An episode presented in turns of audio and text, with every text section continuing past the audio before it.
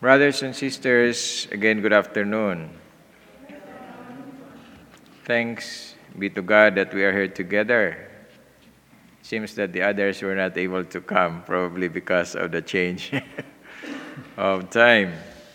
But anyway, we are now on the second Sunday of Lent, and we continue with our Lenten journey. And what a fitting way to once again remind us of that great mercy of God through our Lord Jesus Christ. Because, as we all know, uh, Lent is twofold in meaning and significance. First is a time for preparation for those who are going to receive the sacraments. We call the catechumens especially on initiation, Eucharist, baptism, and confirmation. Then, for us who are baptized, it's penitential, a call to conversion, because we are preparing ourselves to commemorate the Paschal mystery, the Lord Jesus' passion, death, and resurrection. And ultimately, it's preparing us for the glory of Easter. Now, why is this important, a call to conversion? Why? We are called to conversion because, again, that's who we are, that we are of the Lord. If we do not heed that invitation of the Lord to receive His glory and receive His mercy, we are kind of depriving ourselves. Since the beginning, that has always been the message, and the gift and the blessing at the same time. In fact, in our devotion to the divine mercy, we call it the unfathomable divine mercy of the Lord. It all began in this covenant that has been sealed in the time of Abraham in the first reading in the book of Genesis, when the Lord gave finally that promised land as a testament of his covenant with Abraham and all his descendants. But as we all know, if we read the Old Testament, we realize that time and again as well that the Israelites failed in that covenant.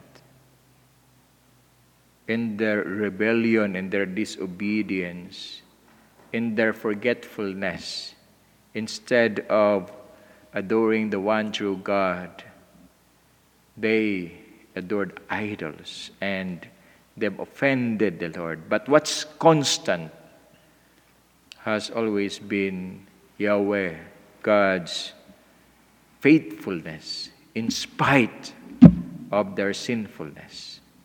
That's the message of the Old Testament if we come to think of it. But it didn't end there. The fullness of which the manifestation of that love and mercy of the Lord is, of course, the sending and the coming of His only begotten Son. That while we are all sinners, it's not just that animal sacrifice uh, which Abraham offered. It's now the sacrifice of the only begotten Son of the Lord in the person of our Lord Jesus Christ. That's how great, that's how unfathomable the mercy of God the Father that he gave his only begotten Son not to condemn the world, but to redeem the world through his body and blood.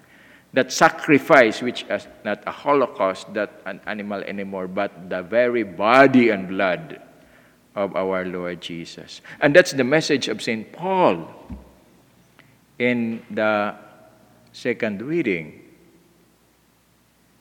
that we are ears we are citizens of God's kingdom in heaven.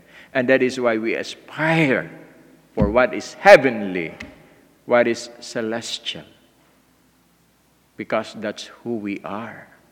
Redeemed by the Lord Jesus. We have been constituted as children of God through the sacrament of baptism as a fruit of his passion, death, and resurrection.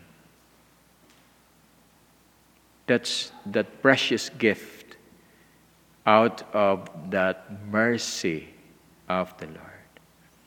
And yet, again, in real experience, especially if we put it in the context of the transfiguration, we, we say that the transfiguration is a foretaste of the resurrection, being in the glory of the Lord.